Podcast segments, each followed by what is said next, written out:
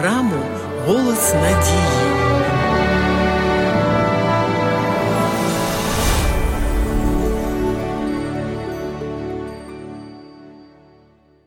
Згідно з біблійною книгою «Вихід», Скинія, а пізніше Єрусалимський храм, виконували декілька функцій.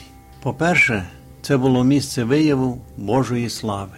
А по-друге, місце служіння Богові, де звершуються регулярні церемонії та жертвоприношення. По-третє, місце зібрання усього народу. І по-четверте, сховище вищої святині, ковчега завіту з десятьма заповідями.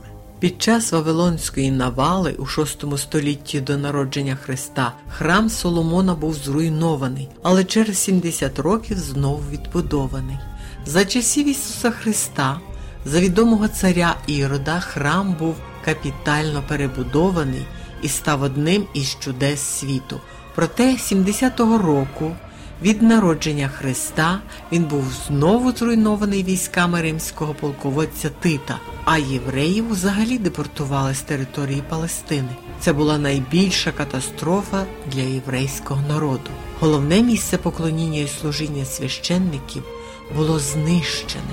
Жертви перестали приноситися, а значить гріхи не можна було очистити.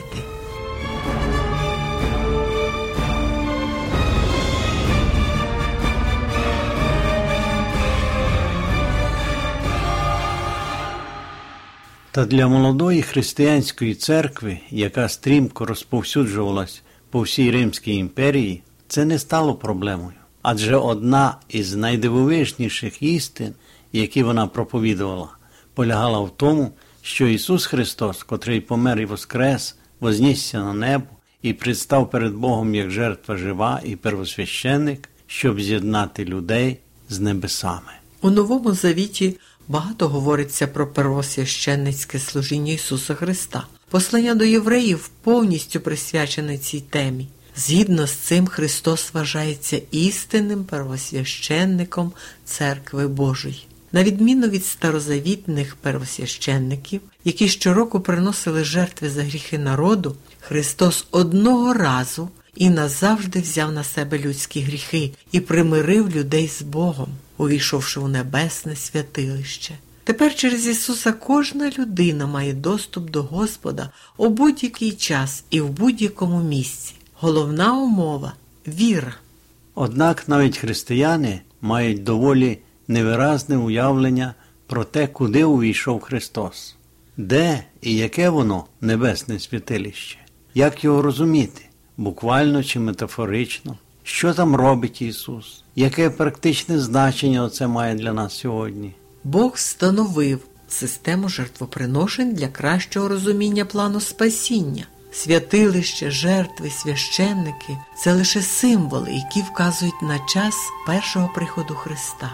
Бог хотів через символічне обрядове служіння зосередити погляд віри на досконалій жертві Ісусі Христі і Його служінні як істинного первосвященника. Богу не подобається, коли проливається невинна кров, але без пролиття крові нема прощення. Для спасіння грішника повинна пролитися кров невинного. Цією безгрішною жертвою став для людства Син Божий Ісус Христос. Господь запропонував себе у досконалу жертву заради спасіння людини від гріха. Система жертвоприношень Старого Завіту була запроваджена одразу після гріхопадіння. Бог зробив Адаму і Єві шкіряний одяг, для виготовлення якого потрібна була смерть тварини. Адам і Єва повинні були померти за свій гріх, але замість них померла тварина. Бог за своєю милістю зберіг життя першим людям. Стосунки з Богом були відновлені завдяки вірі в жертву, принесену Богом. Пізніше він дасть повеління побудувати святилище, де священники будуть звершувати особливе служіння і жертвоприношення. Вимога приносити жертву вказує на неможливість спастися власними ділами. Адже якби людина могла спастися через добрі діла, то не виникало би потреби у принесенні жертви. Принесенням жертви грішник визнавав свою безпомічність і потребу в тому, хто міг його спасти. Спасіння приходить від Господа. Усі грішні люди потребують Спасителя. Таким Спасителем для всіх нас став Ісус Христос. Добрі діла важливі, але вони є наслідками спасіння, а не його причиною. Бог захотів перебувати серед людей. Проте відносини між святим Господом і грішною людиною потребують певних правил. Грішник не може безпосередньо увійти у присутність святого Бога, щоб не наразитися на небезпеку і загинути від його слави. Тому святилище виконує головну функцію – дає можливість людині зустрітися з Богом. Святилище було місцем перебування Господа. Кожний міг прийти на місце поклоніння з усього Ізраїлю.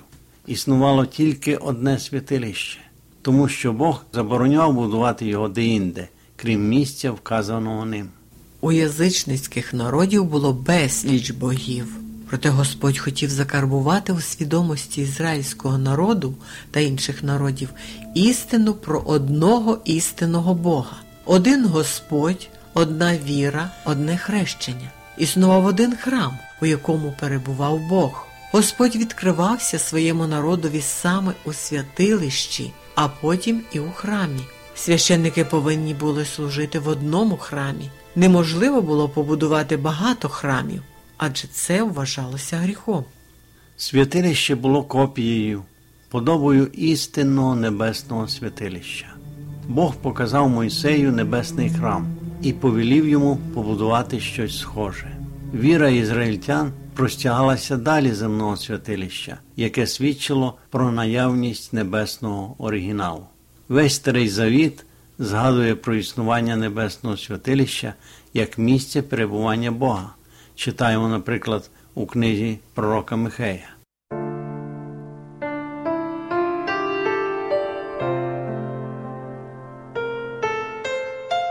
Шановні слухачі, у вас, напевно, з'явилися питання щодо нашої теми, і ви можете подзвонити на гарячу безкоштовну лінію з будь-якого мобільного оператора за номером нуль вісімсот тридцять двадцять двадцять. Чекаємо на ваші дзвінки.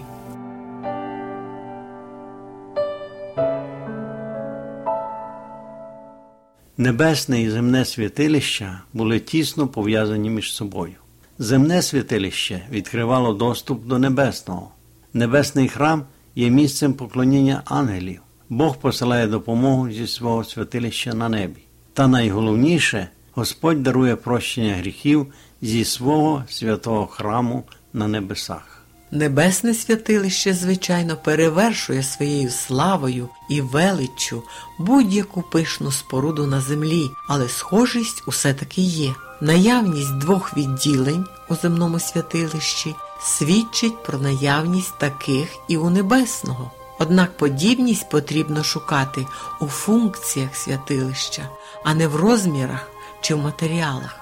Святилище – це місце зустрічі Бога з його творінням. Господь відкривався у святилищі людям, аби повідомити їм свою волю про них, а також простити гріхи.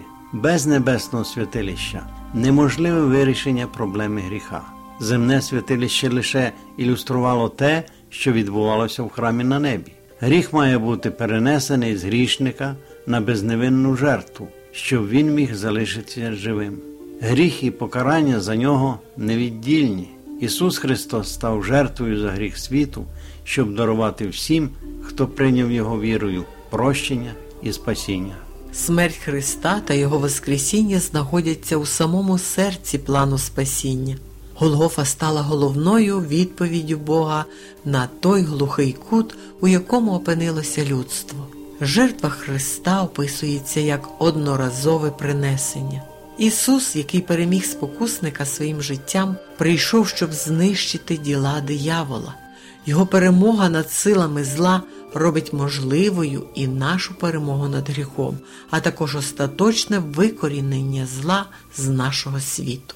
Хоча Новий Завіт вказує на те, що жертви Христа цілком достатньо, щоб простити будь-якого грішника, що кається.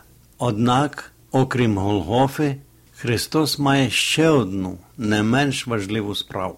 Звершивши на землі ту місію, заради якої Він приходив, Христос вознісся на небо, щоб, будучи завжди живим, спасати тих, що приходять до Бога через Нього, аби заступатися за них. Сьогодні Ісус на небі виконує особливе служіння спасіння, тому важлива і смерть Христа за гріхи людей, і Його заступництво на небі. Це служіння є настільки ж важливим, як і Його викупна смерть. Отже, оскільки зі смертю Христа старозавітна система жертвоприношень втратила своє значення, то Господь, щоб відірвати погляд грішників від земного святилища, дозволив римському війську зруйнувати Єрусалимський храм. Очевидно, що після Голгофської жертви Христа Господу не подобалося формальне принесення в жертву тварин, і Він вирішив припинити те, у чому вже не було потреби. Святе Писання вказує на те, що кожна людина повинна розглядатися як живий храм. Читаємо у першому посланні до Коринтян. «Якщо хто нищить Божий храм, того знищить Бог, адже Божий храм святий, а ним є ви». Віруючі люди є храмом, у якому перебуває Святий Дух. Усі віруючі є і священниками, тільки жертви вони повинні приносити духовні, прославлення нашого Бога. Таким чином, уся обрядова система виконала своє призначення і знайшла своє втілення у Христі. Сьогодні, в епоху Нового Заповіту, храмом є тіло людини. Істинним первосвященником є Ісус Христос, котрий стоїть перед Богом, а жертвами є наше прославлення Господа. Подякуємо Богу за цю чудову істину.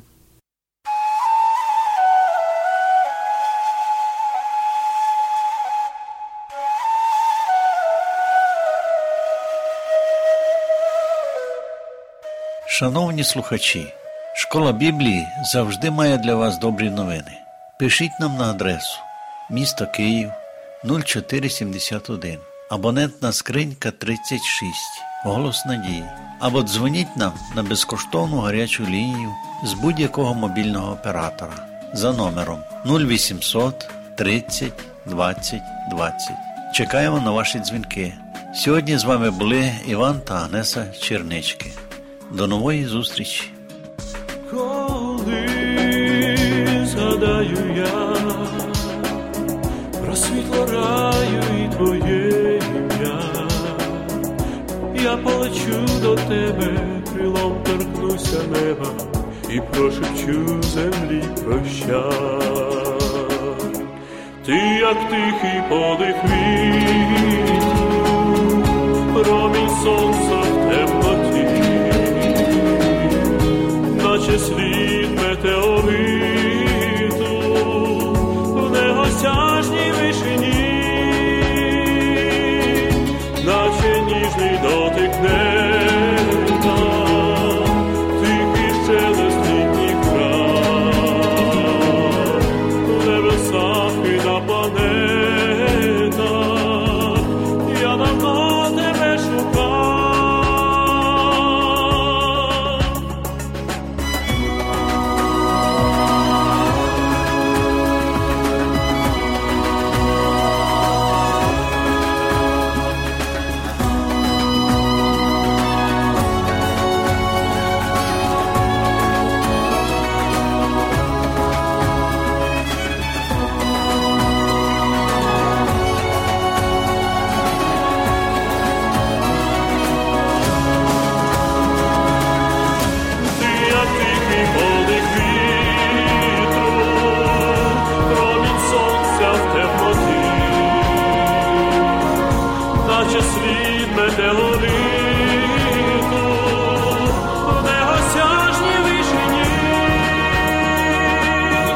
Наче ніжний до